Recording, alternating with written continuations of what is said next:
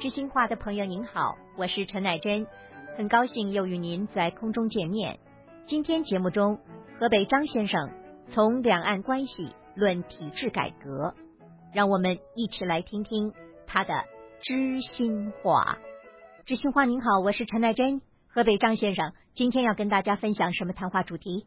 咱们谈的都是一般比较热点的话题。我所看的、接触的媒体，可能您也知道，关注的都是五二零后蔡英文对两岸关系的表态。是，马上也就要到五二零了。嗯，我认为大陆的媒体和学者对蔡英文两岸关系有点忧虑，甚至还有些感到不安，就认为他可能对马英九的两岸政策进行修改。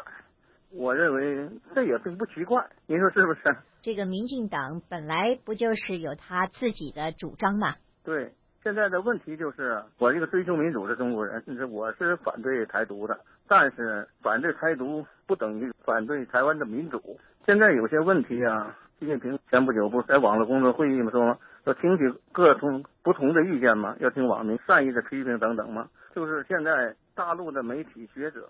对蔡英文的两岸政策上一些抨击，把遏制台独的希望寄托在台湾国民党的身上。你看他请来的教授学者都是国民党色彩的。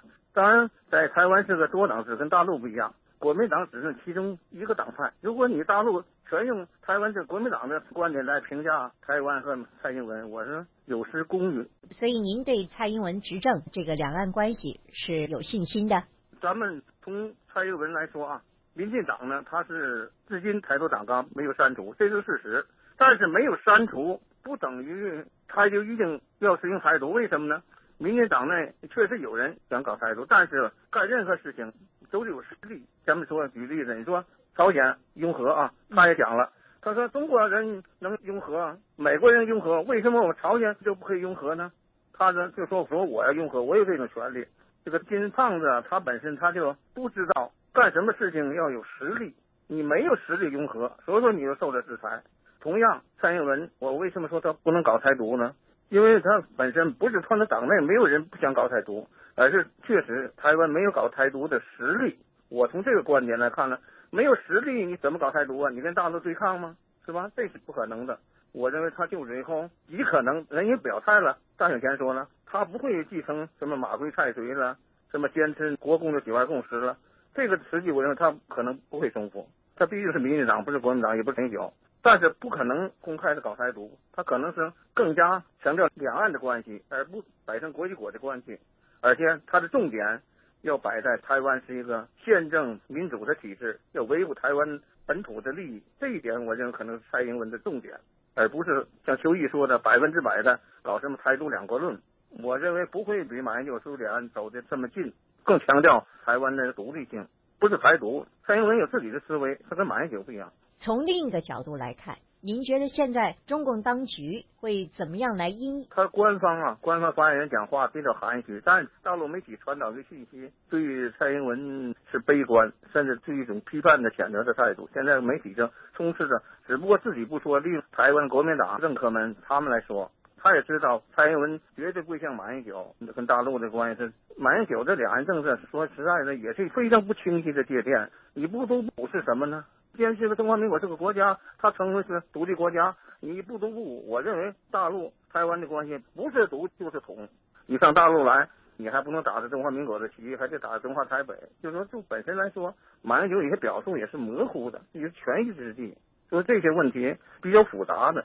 您觉得国内？除了当局，一般民众是不是真的很在意两岸的统一？据我知道，现在像我这个年龄比较大一点的年龄的话，对政治、海峡两岸关心，对于年轻人来说，基本他不关心。从我接触这些人来说，观念也不一样。有些人跟我相似的，就是说也承认台湾民主、台湾这个体制比较好，但是都不希望台湾跟大陆分离出来，因为分离出来，从历史角度，从一个中华民族的立场上，认为都不是好事。但是呢，也都同情台湾的地位。你说咱台湾现在所处的环境，你说不是国家吧？又中华民国，有国号，有选举，这个国家吧，联合国没有位置。世界上的邦交国也极少极少。所以说台湾也有很多那个尴尬的处境。怎么解决这个问题呢？我认为大陆对台湾的给他画的道啊太窄了。你想一想，台独反对任何形式台独，包括台湾共和国这种真正台独，还有隐性台独，什么两个中国了，一一台了，一一个中国两个政府了，就说你台湾只有走大陆这一个道，一国两制，像香港一样。但是据我了解，台湾人并不对于走香港的统一道并不甘心，独立吧又没有实力，都是两岸现在这关系。确实是非常不容易做一个明确的表述。所谓马英九等那个九二共识一中各表，其实上大陆并不承认你的一中各表。你说你中华民国是主权独立国家，可是大陆说了，中华人民共和国是唯一的合法代表，你台湾只是中国一部分。这大陆都压根不承认中华民国合法地位，这是谁都知道的道理。那么您说年轻人不关心政治？台湾不要说独立吧，就是说有些人举着国旗或什么的，在网上不是就引起一片骂声。要是真传出了什么独立的风声，您觉得大家还会再漠不关心吗？其实啊，您是不了解大陆的这些年轻人，不了解他，他们不关心，因为这个体制上不允许他们关心政治，他们只能是利用某些机会发泄在狂热的民族主义情绪。他们有时候在网上也骂呀，也喊。实际上他们也很聪明，他们都应什么能够骂，怎么骂也没有关系，什么东西不能够骂。所以说，狂热的民族主义情绪是，你像当初那个唱红打黑呀，抵制日货呀，砸汽车呀，是吧？你像像这时候这台独，比如说中华民国国旗啊等等，他们知道年轻人知道哪个方面可以进行狂热民族主义宣传，进行发泄，发泄到什么程度没关系。但有些时候，他们心里也知道，但是他们却不敢做，也不能做，因为这体制的原因。所以您还是讲到这个体制的问题。这个两岸的关系啊，从民主就说我为什么反对台独呢？我认为一个重要原因呢，我没去过，凡是我接触过上过台湾去的大陆人回来，百分之百人都说台湾管理的比较比大陆强，卫生啊、环境啊、人文呢都比这好，都说台湾治理的好，治理好，言论都也比大陆高，是吧？普选他们都知道，说这侧面反映什么问题？我的意思就是说，台湾是中国的一部分。但是中国的有些人物，像吴邦国说了，西方民主不适应中国国情。实际上，我就从台湾为例，我经常说，台湾它的现现在民主虽然发展的不是太完善，还有一些缺陷，但是毕竟按照西方民主建立一种这种体制，说也显示出比较好。当然说也有人反对，像邱毅之类的，总骂台湾民主很乱。可是邱毅他一方面享受台湾的民主，可以在大陆随便骂台湾，跟他想一想，如果他在是大陆的学者。他敢上台湾去骂大陆吗？恐怕不然，他就饭碗，这我宽他连自由都得失去。就这些人呢，对台湾的一种畸形的表态。这大陆的台湾的民主就说，台湾可以实行民主，同样是中国人，为什么大陆都不会实行西方民主呢？这个是一个很好的实验典范。所以说，大陆人上台湾回来都认为台湾治理比较好，但是他们许多人来说，认为有些问题啊。大陆对台湾这个几十年的禁性啊，就是尤其国共之间这个争斗啊，引起今天这个问题。你也知道，这历史形成的东西。嗯。而且民进党也知道，民进党是反国民党起家的，说他跟国民党的理念是不同的。但是台湾人民多党是允许存在呀。这个这些问题，最近我发现台湾进行修法，我看挺重要的。台湾立法院通过了过去游行法有一条，就是不得公开 宣扬主张共产主义和分裂国土。的游行现在把它废除了，国民党也赞成，为什么呢？我想这值得深思。在实行多党制的时候，我看着书上介绍说，蒋经国实行多党制，现在很多政党，但是有一条不许建立共产党，因为台湾还是反共的，这一点这是历史证明的。现在翻出删除了，就可以主张共产主义或者分裂国土的游行，这个这可能就是在游行进行方式进行放宽了，就真正实行共产主义。那就跟大陆一样啊，台湾如果绝大多数人都拥护共产主义，那两岸就可以统一了。我不知道台湾是不是有那么多人拥护共产主义，可能就预算吧。您讲台湾的民主可以作为中共的借鉴。从习近平上台以后，很多人期望有体制改革，包括您张先生是不是也曾经有这样的想法？但是现在呢，不但没有改革，许多人还认为习近平是在进行集权。最近的一些反应就是说，习近平呢。打破邓小平的集体领导，将中央政治局的七个常委的权力集中在他一人之下，党内又广设各种小组，自己兼组长或主席，权力没有分享，造成了元老和精英的反弹。现在呢是这么说，有人认为习近平是不是要先集权打压，然后再推动自己的改革大计？您对这个说法是不是认同呢？您说提出这些观点，在大陆都有所反应，集权化也好啊，有人甚至说的更严重一些，说他习近平不是改革者，而是毛泽东的革命者。嗯，我对他观点不同在哪儿？就是我认为啊，习近平不是毛泽东的革命者，而是改革者。但是有重要一条，就是习近平的改革是什么改革呢？是他自己所说的顶层设计式的改革。顶层设计的改革，用西方的观点来说，就是政治精英式的改革。这种改革的最大特点呢，就是只靠上高层少数政治精英，而不依靠人民进行的改革，不是自下而上的改革，而是自上而下的少数人的改革，是吧？这一点呢，他的改革理论呢，你也知道，就两个理论：稳定压倒一切，中国特殊论，这是它的核心。也有人推测了说，习近平是不是先集权，集权以后再强行推行自己的政治体制改革？有很多人有这种推测。但是现在的问题就是，他并不是毛泽东，也不是戈尔巴乔夫，因为中国的政治体制发生重大变化了。他最多的总书记只能干两届，现在也将近一届过去了。如果再剩下一届，是不是他能够推动政治体制改革？这个我不敢预测。这是不是就像有些人希望看到习近平巩固权力以后，他会放开？有些人是这么认为，但是啊，我就认为啊，对习近平，有些人从他上台以前呢。有个估计，跟现在估计就完全相反。因为说，政治人物，中国政治人都比较神默的，就是比较神秘的，不能让你估计他的计划行动。领导人不说吗？如果什么事情都让老百姓能够估计出来，那我这个伟人就不是伟人了。他东西有一些神秘化，就真正的有些东西啊，他嘴上说的和实际上心里想的，并不完全是一回事。说现在有些问题来说，你看他整五届，明年就该这一届过去了，过去后就剩五年了。他除非是学戈尔乌那总统制，改成总统制，他可以长期执政，能够把自己的改革计划推向前。要不然，执行五年了，你还能进行什么改革呢？这个很难。当然说，改革者需要有权利，没有权利。过去孙中山说一句话，我是很不赞成的。他说了，不要做大官，要干大事。实际上，作为政治人物，你没有权利，你能干大事吗？你想想，中国的改革者来，谁不是手握权柄啊？你想，就拿邓小平来说。邓小平如果不二次复出，重掌舞台，还在江西那脱离机场，还劳改。中国的改革设计者，那轮到他是吧？权力非常重要，对于改革者来说特别重要。所以你说习近平拼命抓权，我认为是有道理的。必须把大权集中自己手里，包括毛泽东在内，都得有大权呢。没有大权怎么能发动文革呀？这样说的话，中国要改革，那就必须要有强人出现，才能推动改革了。对，在中国的特点就这样。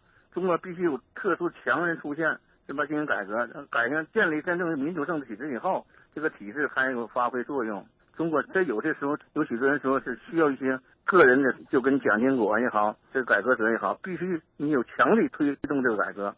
你没有权力、没有实力的话，中国改革阻力这么大，怎么能推动啊？所以说，历史就是这样的。可能这就有点说，要靠个人的权利啊、个人的迷信呐等等，有这种相关。是吧？当然，个人迷信。如果说为了加强巩固个人权利，为了推动改革，我认为这方面可能中国人还能够接受，并不是为了个人私人目的，是吧？中国是崇拜的，现在应该说中国的这个大环境是崇拜强人的，这一点不能否认。您的意思是中国人到现在还是需要接受一个集权的强人？对，也应该说有这个重要因素。你说习近平说打虎打了那么多政治大老虎。所以说，他打虎才能立威呀。习近平的威信很大部分是靠打虎立威。你像胡锦涛就不行，胡锦涛你打这个刘晓波，刘晓波是个白面书生，你打他你能立什么威呀？只能让人是看笑话，是吧？打虎才能立威。你说毛泽东打着彭德怀，打这些人，那不就树立自己威信吗？就说有些东西来说，中国需要强人，强人统治，强人就是推动改革。没有这这这个反改革的士气的例子，这个这会不会有一点和普世价值逆流？您说这很对，有时候看的是矛盾的，呃，又民主了，又是集权了，是吧？但是在特殊的情况下，就像中国古人所说的，乱世用重点，在特殊情况下用特殊的手段。中国的国民不是美国的国民，中国的国民几十年养成这个缺乏民主、崇拜集权，你给他讲民主、讲道理的话，并不见得生效。呃，强人是吧？啊，强力起来他就听从你的了。您的意思是说治乱世用重点，还是说别的意思？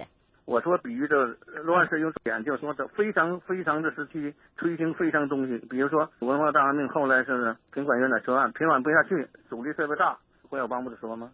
不换思想就换人，对那些官员呢，你不是不落实政策吗？冤的说案吗？把你搬掉，把你弄掉。按道理说做思想工作呀，今天做不通，明天做通，不行。对这些人就需要动大手，那就是中国的体制大刀阔斧的政治体制改革。对于反对政治体制改革的，不管是什么人。绝对给他搬走，没有这个魄力，你搬走靠什么？你得靠实力，谁能动他呀？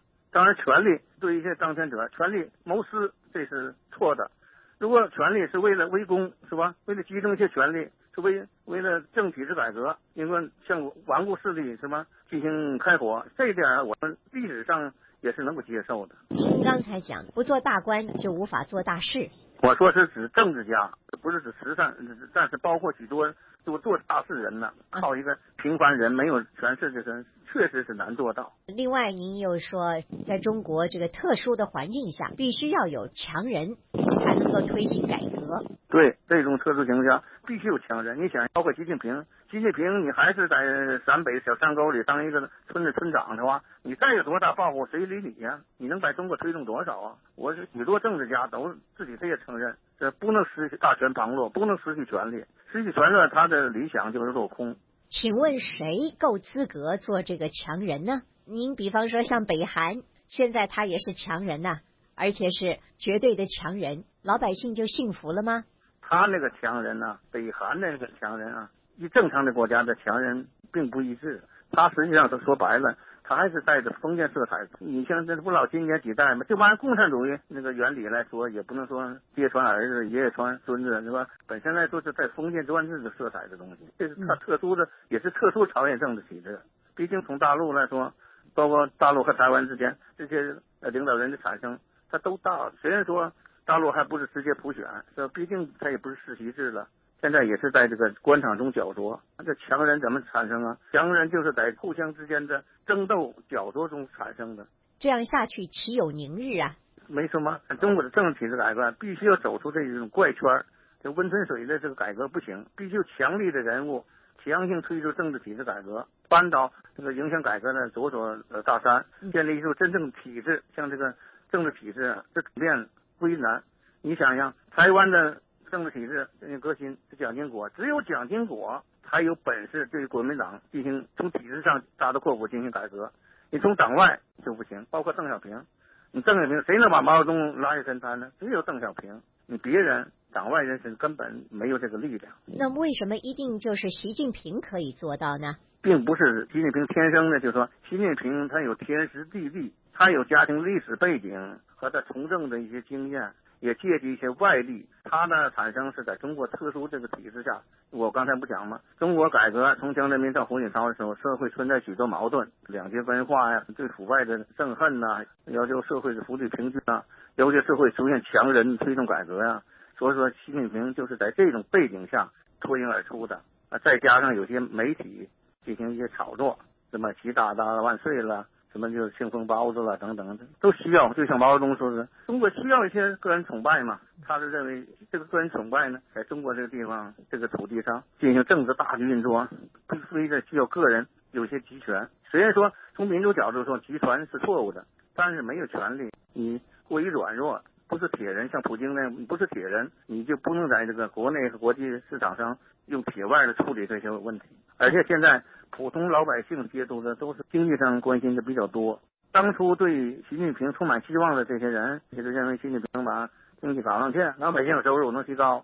现在对习近平不满的人，也是这些人，认为这个经济滑坡、物价上涨，包括退休金上涨，人家温家宝十年涨百分之十，到他那是涨百分之六点五。对习近平就认为他本身来说，那个管经济，实际上大伙评论这些，就好像这些事好像应该是。李克强的事，但是又有许多传言传语传语，好像习近平好像传言过多了，是是国务院的事，反而是李克强好像管的更少了。但是谁的责任，咱们看不清。但是确实说，中国的经济形势客观说并不好，这是实话，不好。有人反映，在中国改革和经济增长是不可兼得。原先的这个转型设计，主要的手段就是改革，包括国企跟银行改革，因为国企负债庞大，失去活力。而银行因为持有大量的坏账，让金融系统难以运作。但是在推行这些改革，影响巨大。比如说，这个国企的改革一定会导致工人下岗，而工人下岗又会引起社会不安。更重要的就是，改革还会导致经济增长减速。所以，如果经济继续减速，成长下降，影响到民生，那这就可能会出现政府最不愿看到的社会动荡。所以呢，在改革和增长之间，中共当局不能两者兼得，就必须做出选择。选择只能选择增长，暂时就牺牲改革。对于这样的批评，您是不是同意呀？我不同意。您我不同意，因为为什么我是改革是宽泛的？嗯，改革分政治改革和经济改革。其实邓小平早就预测出来了，中国不搞政治改革，只搞经济改革，绝不会成功。现在问题显现出来了，几十年的改革经济改革有成绩，现在出现大量的社会问题，在习近平的时候，不是习近平的时候才产生的，房地产的危机。像是钢铁产能过剩、股票这些问题，这都不是习近平时候产生。当然，他不能说没有责任，那都是从江泽民时代击鼓传花传下来的。不搞政治体制改革，你是不行的。因为什么呢？一个国企，尤其是垄断国企，我经常接触垄断国企。垄断国企就那个国企是什么？是国家企业，是全民的企业。凭什么你们国企？你们的工资福利要比普通企业的高多少倍？那高管有多少工资多少倍？隐性的东西有那么多，这是全民的东西，为什么你不拿出来交给全民呢？为什么你们自己？你现在据我知道，像垄断国企，退休工人工资五六千、七八千，普通的企业工资两三千，就是为什么？就他们本身的都有自己福利了，划分到自己自己了。如果你进行彻底政治体制改革，国企这个企业不是你们企业的，这是全民的。你这盈利都上交国库，全民分配是吧？中国就不愿意进行这些改革，包括银行不愿意实行。实际上，中国的市场经济现在呢，并没完全市场经济，还有一些是计划经济，政府的权力在干扰、在主导。你比如说，总说解解决退休双轨制，那退休像台湾呢，就叫军工教，大陆叫机关事业单位，你本身就是退休，应该是一样。改来改去，现在还是这么大，因为什么？既得利益者是吧？就是说，政府他就是机关事业。这主体，他就不愿意改革，一出于自己利益，最后你不说吗？改革改来改去，改到最后就改到政府的头上。谁都明白，你让政府自己改革自己，你也不要靠社会力量来管，这是靠人民的参与，你这个改革不会进行的。那么，习近平从上台以来的攻势，现在已经逐渐采取守势，从攻变守的转变。反映在经济上，就是先要保增长跟阻止下滑。这样的话，政策转向至少有两方面：一个是推迟改革，推迟改革，那么就会使改革失去时机，以后改革就会变得更困难；其次就是国企跟银行的这个负债恶化，眼前的焦点就是信贷极度的膨胀。这样的情况，您认为在这个洗礼体制下，中国也会发生这个金融大震荡呢？哎呀，现在的中国领导人呢，就像击鼓传花一样啊。江泽民传给胡锦涛，胡锦涛传给习近平，习近平还有五年，只要能维持不发生重大危机，再推迟给下一届领导人吧。因为你要看到，其实习近平他的改革方略，已经你细心看就知道了。这些问题啊，就是他的改革的方式造成的，他就是。顶层设计精英式改革，精英式改革呢，就是不让人民参与知识改革，说稳定压倒一切了，什么中国特殊论呢？所以说你在这种模式下，不可能进行政治体制改革。你想想，任何改革没有人民的参与和支持，你这个改革，你改革是什么？改革是为了人民利益改革。你不让人民参与改革的话，只要少数专家精英在那坐而论道，他能行吗？为什么他出台的一出台的一些改革措施，老百姓都骂娘啊？你想想，又举前些日什么那个楼继伟财政部长说是那退休人征收医保金，呃又要什么小区开仓破路等等提出这些东，为什么一派骂声啊？因为这个改革呀，它是精英式改革，就是靠少数专家政治精英，他与人民脱节。如果你是人民的改革，人民参与改革，就不会出现这些东西。它本身两个脱离的主体，改革的主体应该是人民，而不是少数专家。你想想，现在最容易做到的。也是最能够见效的，就是开放媒体，让全民在媒体上公开讨论中国怎么改革，改什么，全民大讨论。中国有很多能人，很多有见解的人，习近平应该听听这些人的声音，对的也好，错的也好，是吧？都听听这些千方百计听听这声音。可惜现在是听不到，传统媒体是不让你参与改革，网民呢也封网，任志强也封网，最近可能好了一点，也是，就是不那么真的听取人们的声音，就他听的声音都是那些一层层官僚反映从这个体制反映出来的拍马屁的声音。所以说，习近平接收的信息量也受到影响，所以他的改革呢，这个思维这个范围也比较窄，就是这个体制造成的。就像说，是不是能像您咱们对话开展这个电台开展全民大讨论，给习近平出道，说应该怎么改革经济，怎么改革，防止怠让怎么怎么办？没有，这都是少数专家，所谓正能量学者坐而论道。那正能量是什么玩意儿？都都知道。我去年就给人民日报写封信。我说正能量是一种伪科学，就是伪命题，是吧？我从这个能量守恒定律，我认为它不是一个科学的东西。你看，用正能量指导东西能出现什么问题啊？我就认为现在改革呀，缺乏改革的改革家和改革的理论，这是改革中的最大的缺陷。您刚才也提到了这个任志强，任志强的这个全网封杀，现在是不是有放宽一点？我不经常上网，从朋友那了解一下。习近平最近开网络大会嘛，他也是向网民示出善意，就说什么要接受善意的批评，要听听网民不同的声音，是吗？我认为这次习近平是也对他前日封王是放出一种善意。其实，我认为习近平有些他这个话讲的东西啊，我认为他既然想学毛泽东，就学毛泽东那个辩证法，是吧？他毛辩证法学的应该比毛泽东差远着呢。你不能要求说全国十三亿人只能跟中央保全保持一致，只有一种声音。毛泽东讲了很多话，有错的有对，但他讲的话有很多也是有道理的。毛泽东说：“凡有人群的地方就有左中右，有左中右就有左中右的声音，是吧？这不同的声音。”两口子还有同床异梦呢，你怎么要求十三亿人不跟中央保持一致？那可能吗？是吧？必然有不同的声音。我好像很多朋友，我们在看法上也有分歧。